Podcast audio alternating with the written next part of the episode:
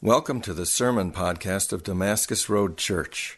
For more information about Damascus Road Church, go to damascusroadonline.com.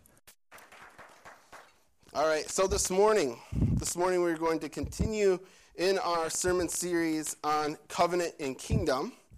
And this morning is obviously the last day of December, and so it's it's New Year's Eve. And so happy New Year's, everybody. I know we were talking about Christmas, but it's New Year's Eve. We're all going to be celebrating tonight when the ball drops. So happy New Year's Eve. Yeah? Woo! Woo! New Year's. New Year's comes with kind of varied emotions. Um, for me, it's one of my favorite times of the year. I love New Year's Eve. I love that it's a time of new beginnings. I love that it's a time for new vision, a time for new reflection. Um, and with New Year's Eve, there often comes kind of this thing of resolutions, right? Maybe you've been thinking about them. Maybe you've been thinking about resolutions. What do I want to stop doing that I have been doing in 2017? And continue into 2018. What, what do I want to stop doing? And then as we go into 2018, what, what do I want to start doing? This is kind of the heart of resolutions. Now, you might be sitting here saying, you know what, Justin, I don't believe in resolutions. I think resolutions are garbage. You know, and the reason why we probably don't believe in resolutions, or maybe we think resolutions are kind of garbage, is because a lot of times resolutions are based on kind of our own vain um, aspirations and hopes of appearing stronger and more put together in the next year than what we were in last year. Because we look at 2017 and we're like, that was a mess. And we look at this new beginning of 2018, we're like, there's a hope for a future that could be better than 2017. But the reality is, is that when we get to the end of 2018, we're going to be right back here making some New Year's resolutions again, and we're going to be saying, man, 2018, that was a mess. And I hope that 2019 will be better. We kind of go through this rhythm every year, every year towards the end of the year. Everyone's like, man, that year was terrible. I can't wait for the next year. As if the date somehow has this like magical, cosmological, spiritual thing that will renew us and push us into a new and better person to the next year. And we always find kind of by January 14th that that's not true, right?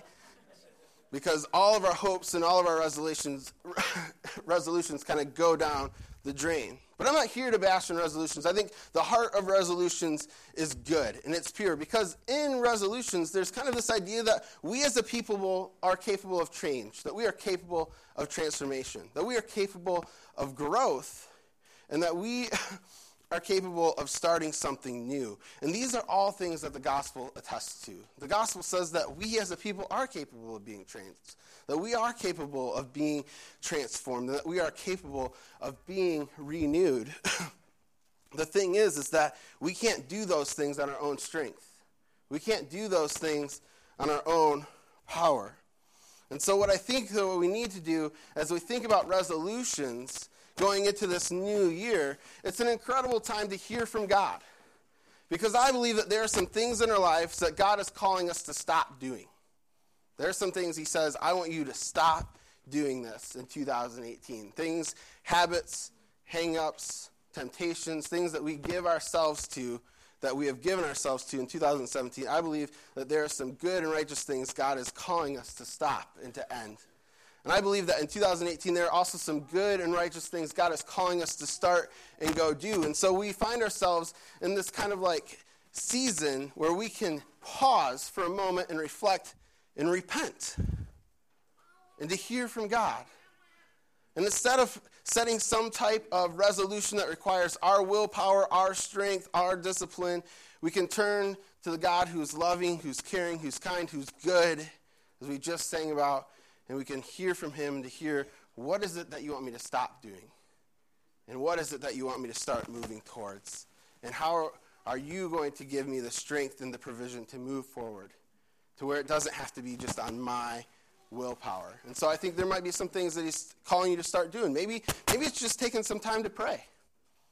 Maybe it's taking some time to open up God's Word and to hear His heart for you and for the world. And maybe in opening God's word, you're going to find some other things that God's going to be calling to ask you to stop. You're going to be like, whoa, God, I didn't know you wanted me to stop that. And you're going to be confronted by the truth of His word and the truth of His heart to be transformed by His Spirit And so I think that there are some real things that God is asking us to start and to stop. And I think that the beautiful thing is that the things that He's calling you to start doing in 2018, I believe, can change the world. It can change your trajectory. Maybe it's reading your Bible. Maybe it's prayer. Maybe it's loving your neighbors. Maybe it's just like, maybe God's calling you to cook some cookies and walk across the street and love your neighbors. Maybe that's what He's calling you to do in 2018. I don't know. I'm not God. I can't speak to you and for you, for Him. But I know that He's speaking to our hearts. Maybe He's calling you to do something crazy and audacious, like start an NGO. Maybe that's on your heart. Maybe that's on your radar. Maybe God's planting that inside of you. But whether it's cookies, whether it's prayer, whether it's an NGO, know that it's all the same in God's world, and God wants His kingdom to come through you. The second thing that we do at New Year's is not only do we create resolutions, but we reflect. And like I said, in this reflection, we, we look at the last year and we're like, oh man, that's a bad year. And we hope that 2018 will be a better year. But the reality is, is that I think when we reflect and we look at 2017 and we say, man, it's been a bad year, my question is, what is it that you're looking for? Because if you look at 2017, whatever it is that you've encountered, I don't know what you've encountered, but all I can say is that it couldn't be that bad because you're ending your year here with us. You're alive, you're breathing. Look around. There's some beautiful people here, all right? Like, this isn't a bad place to be, all right? This is a, it, the year's ending on a high note. So it can't be that bad. But when we look back and we say, oh, 2017 was bad, what are you looking for? What, what are you looking for 2018 to provide? And is it the things that God is looking for?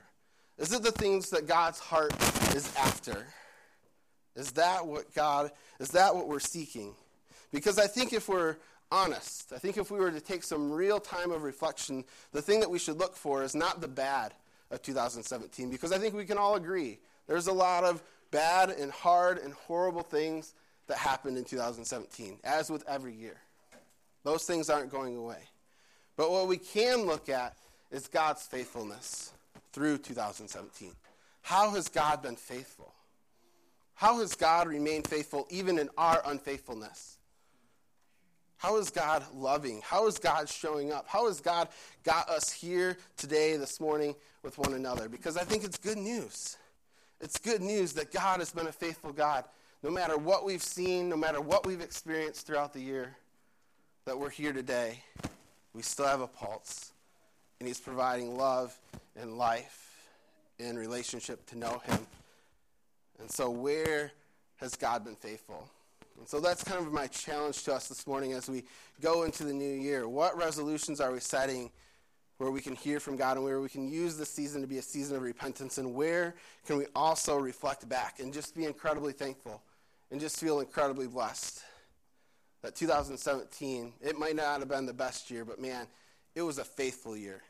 It was a year where God was faithful and God showed up in ways that we never would have imagined. I mean, it's an incredible time to be in right now. It's still Christmas time, right? We just greeted one another with, For unto us a child is born. Last year we brought the house, I mean, last week we brought the house down with joy to the world.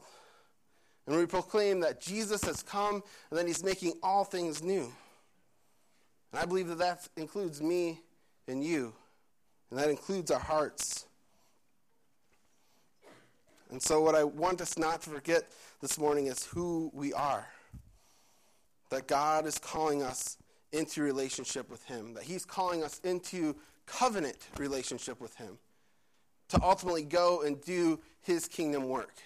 And that's kind of the heart of this whole series that we're on this covenant and kingdom. That God is calling us into relationship, deep relationship with Him, and that He's also calling us then from that relationship to go and to change the world and to advance his kingdom where he is king. And so this morning we're going to look in the Bible, we're going to look at Jesus' life, and we're going to look at how he faced temptations. Because I think if we were to look back at 2017, some of the resolutions that we have are some t- temptations that we know that we need to say no to in the future.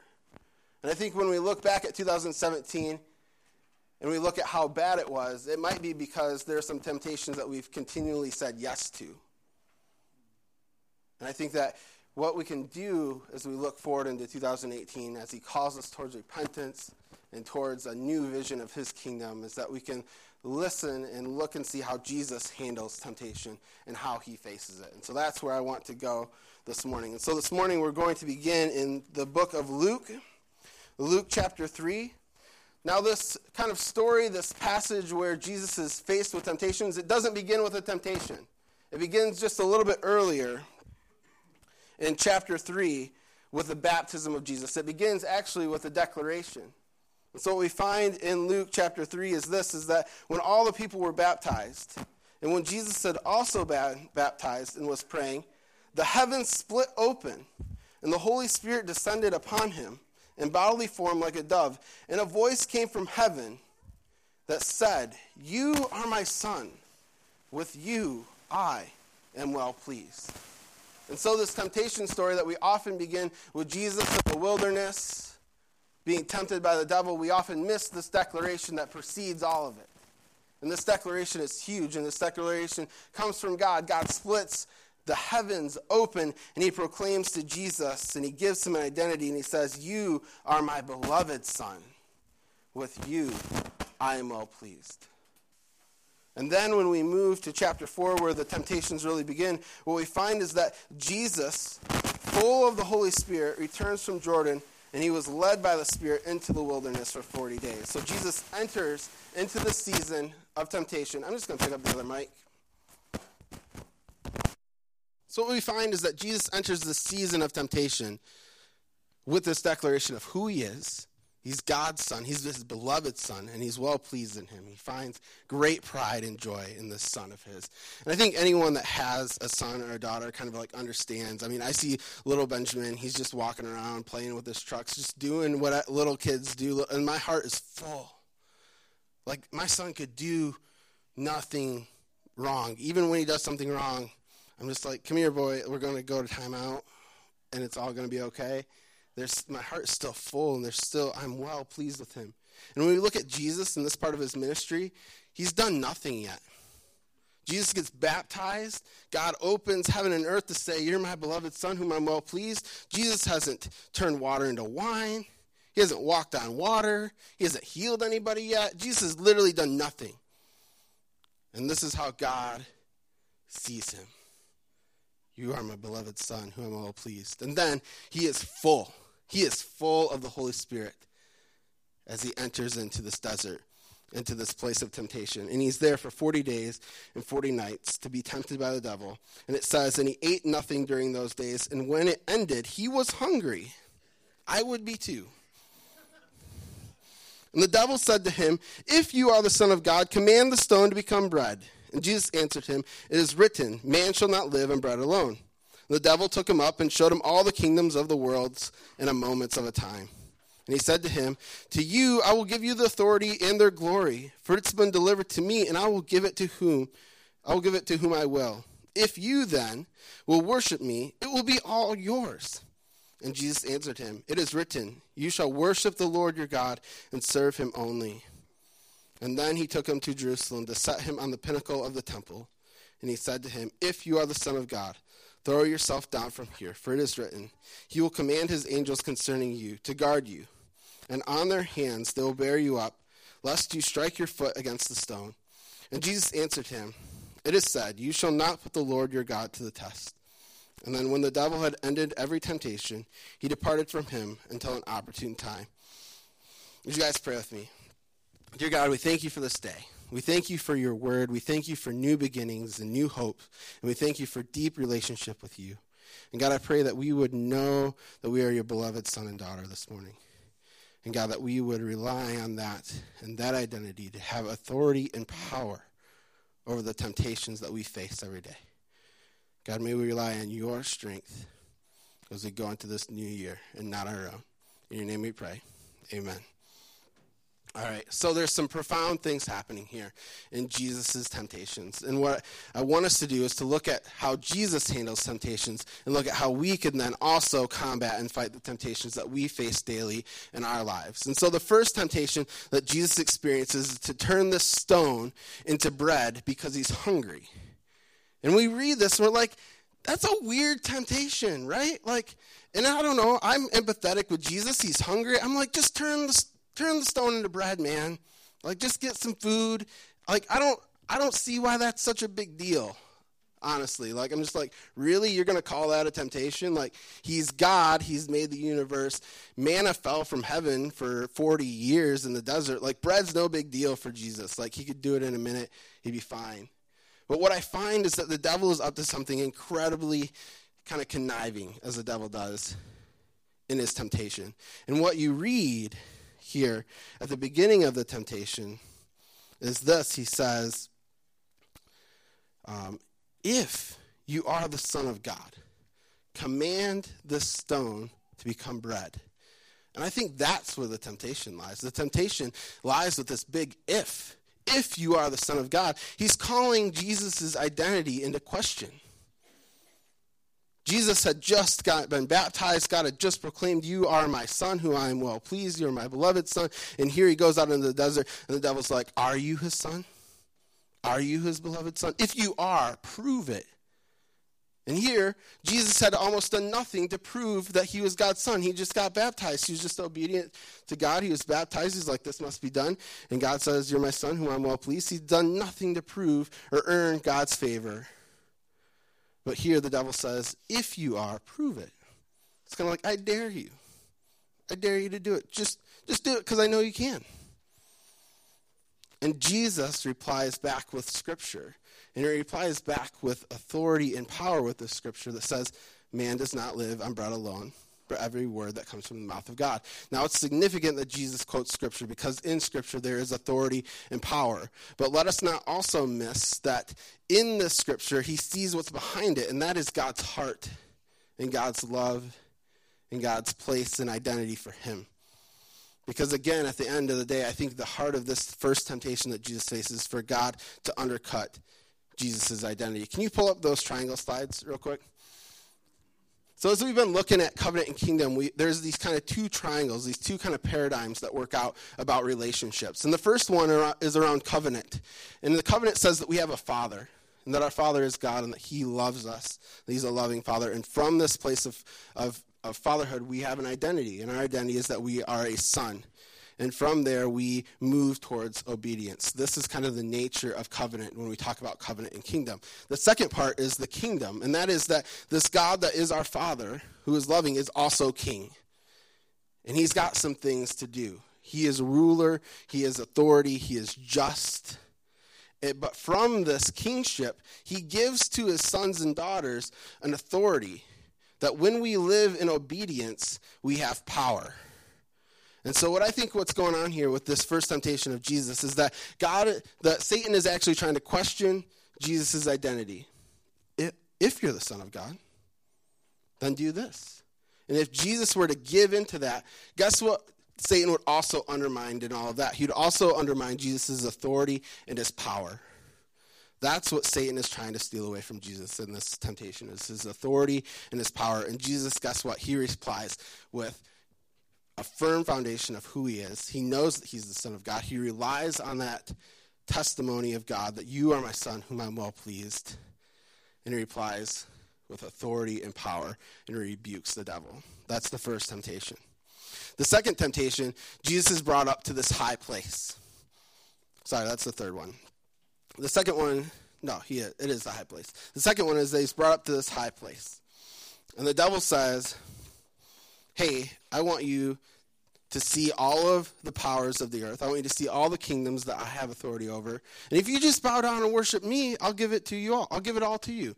And this is oftentimes when I read this this temptation, it's the most laughable of them all, right? Because we're like, well, Jesus is king, he's king of the world, he's there at creation. Like, obviously Jesus knows that he's gonna like conquer Satan and he knows how this thing's gonna end. Why would Jesus even be tricked into worshiping the devil in this space? Well, one, he's tired. Two, he's hungry. Three, he's human. A part of Jesus we often forget. Like he was born as a baby in a manger from a woman. He's as human as you get. He's got a pulse. He got tired. He got hungry. He's human. And I don't know about you, but as a human, when someone provides a shortcut to power and wealth, even if it's a little shady, I'm probably going to jump on that, right? because we love power and wealth and we love shortcuts, especially when it doesn't require suffering. And this is what the devil is offering Jesus. He's like, hey, you want to rule the world? Do it now. Just bow down to me. No cross, no suffering, none of that business. You can have it all and you can have it now. Just bow down and worship me. That's what Satan is getting at. He's, he's challenging Jesus' power. He says, Are you as powerful as you think you are? And I think a lot of times you and I, we give into this because you and I, we're in the same spot as Jesus. At the end of the day, we have an inheritance waiting for us. We're loaded in heaven. We have the treasures of heaven waiting for us. Ephesians tells us there's an inheritance waiting for us. And we have all the treasures of heaven. But guess what? We shortcut any chance we get for wealth and power. Any chance we get. And again, Jesus replies with authority from his word. He says this He said, You shall worship the Lord your God and only serve him. And man, should we put that verse in our hearts? There's so much authority and power in that. We should worship the Lord God only and serve him. You know how many temptations we could kill if we just like had that verse like ready to go in our minds and in our hearts? Because we're called to worship and to bow down to all these things, to all these shortcuts, so that we can get what we think is power and wealth and affluence. And Jesus says no to all of that. He says, No, there will be suffering. We're going to do this right. I know my identity. I know my place. I know my authority. I know my power. And it all comes from above. It all comes from my Father. And so I'm going to bow down and worship Him alone. Man, that's powerful. I think that's where we need to fix our eyes into 2018 if we just focus on, on that verse right there. Many of our problems would be solved. All right, now we get to the third temptation of Jesus. The third temptation is this temple complex. He takes him up to the temple and he says, Hey, throw yourself down. We know that God's going to save you. He gets really cunning here because Jesus has been quoting scripture back to the devil, and the devil's like, Fine, we'll play your game. I'm going to quote scripture to you. I'm going to quote something that's true to you. And so he quotes scripture to Jesus saying, Hey, you know, you know you fall off this building, God's going to save you. And so here, here, he is questioning not only Jesus' identity, but also Jesus' power. He's questioning both. So the first temptation was strictly his identity. The second one was his power. This one we see him testing both his kind of identity and authority because he goes back to the same question. He says, If you are the Son of God, like, all right, he didn't hear me the first time. Maybe I'll get him the second time. If you're the Son of God, here's the scripture verse that you know is true, that I know is true, that if you jump off, God's going to save you. Why don't you just do it? He's questioning his power, he's questioning his authority. And again, Jesus replies with this incredible verse that says, Do not put the Lord your God to the test. Again, Jesus replies confident in the covenant relationship, confident in the words of his Father that you are my Son, my beloved Son whom I am well pleased. And he finds his identity, he finds his strength, he finds his authority, he finds his power there. And he's able to rebuke the devil three times in every way that the devil tries to challenge him. I mean, it's amazing stuff. And the beautiful thing is that the biblical authors have recorded this in Luke and in Matthew for us to know how to face temptation, to stare down the, the tricks and the lies of the enemies. And the solution is quite simple it's where's our identity found? Where are we finding our identity? Because I believe that the devil has the same tricks with us that he had with Jesus. He's constantly questioning who are you? Who are you becoming? And what do you need to do to become who you think you are going to be or who you are? And man, wouldn't it be nice to just have an answer to that? Just to be like, I'm the Son of God. I'm a son of God. I am a daughter of God. And I am beloved, and He is well pleased with me. And there's nothing I have to do to earn it. Because that statement that God gives to Jesus is also true to us. We are beloved sons and daughters of the Most High King. We have a good, good Father in heaven. And we also have a righteous and just King who wants his kingdom to come through us and to transform the world.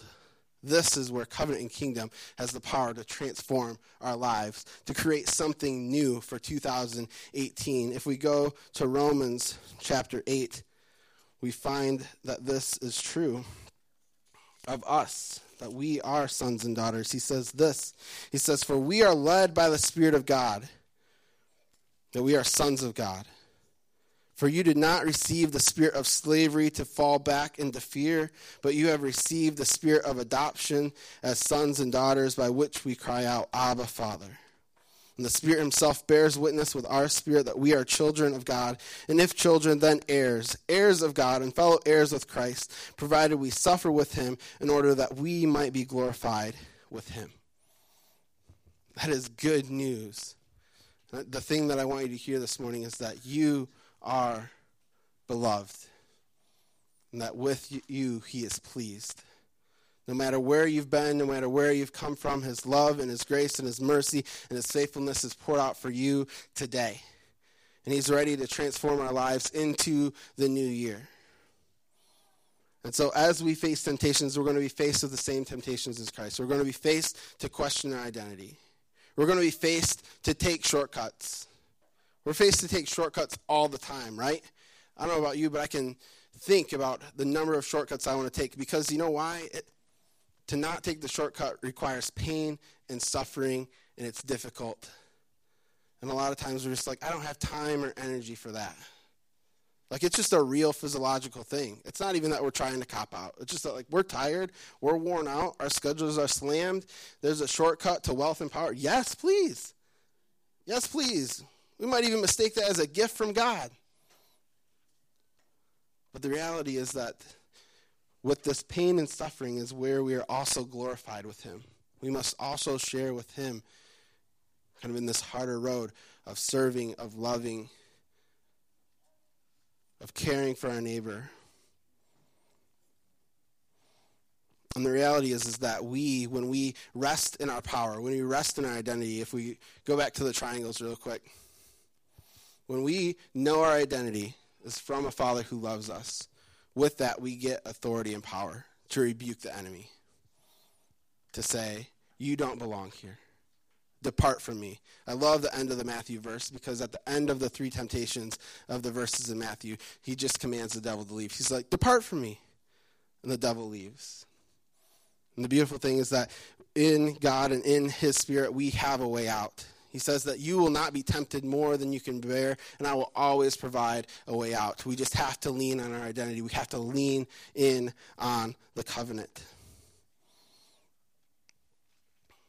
The amazing thing is that after Jesus spends his time in the desert, after he faces the temptations, after he comes out, guess where he goes? He goes to the temple. He goes up to the temple and he opens this scroll and he kind of proclaims this thing. He says this. He unrolls the scroll. This is Luke 4, chapter 17. He says, He unrolls the scroll found in the place where it was written, and he said, The Spirit of the Lord is upon me, because he has anointed me to proclaim the good news to the poor. He sent me to proclaim liberty to the captives, and to recovering the sight of the blind, to set liberty at those who are oppressed, and to proclaim the year of the Lord's favor. And then he rolls up the scroll and gives it back to the attendant and sits down. Jesus stands up and he says, We've got work to do. He's like, We've got work to do. The kingdom is coming. And when the kingdom comes, there's going to be good news proclaimed to the poor. When the kingdom comes, there's going to be liberty proclaimed to the captives. That's what we've been doing all December, so that liberty can be proclaimed, so that slaves can be set free. He says there's going to be sight given to the blind, and that we're going to proclaim the year of the Lord's favor. When we live from this place where we are confident in who we are, we are able to go forth with authority and power into the world, advancing his kingdom. So it's not just so that we can face temptations and stare them down and feel right about ourselves and good about ourselves and like, look at how moral I am but it's much bigger. It's about God's kingdom and it's about his cause and it's about his will being done and about Satan being defeated in this world. Amen. And so I believe this morning God is calling us to rest in our identity as beloved sons and daughters. Rest there, reflect there, find your identity there. That's step one. And then step two is to open our ears and ask God, where would you like me to go in 2018? What would you like me to do? And maybe He's going to lead you step by step. And the first step, you're going to be like, that's ridiculous. And maybe that first step is, I just want you to fast. Maybe that first step is, I just want you to pray. Maybe it's something that you're just like, that makes no sense for what you want to accomplish or get done in this world. But it's like working out, it's like going to the gym. Anytime I try and like do a new gym regimen, because I know you're all about to do that too, whenever I go, I try and like hit it as hard as I can. I'm just like, I'm going to do the most extreme, the most awesome, the most whatever workout I can. I'm going to do it for an hour, and I'm not going to get out of bed for the next three days. And I think what I've learned is that when I'm going to go to the gym, I got I got to start real slow. I just started a new thing where I'm just doing burpees, and I just did like five sets of six, and that's my workout. So I'm doing six burpees. I'm taking a break. I'm doing six burpees. I'm getting up to 30. That, that's my workout. I go in, go out. I'm done. takes like seven minutes. But who knows what I'm going to be able to do at the end of the year, right?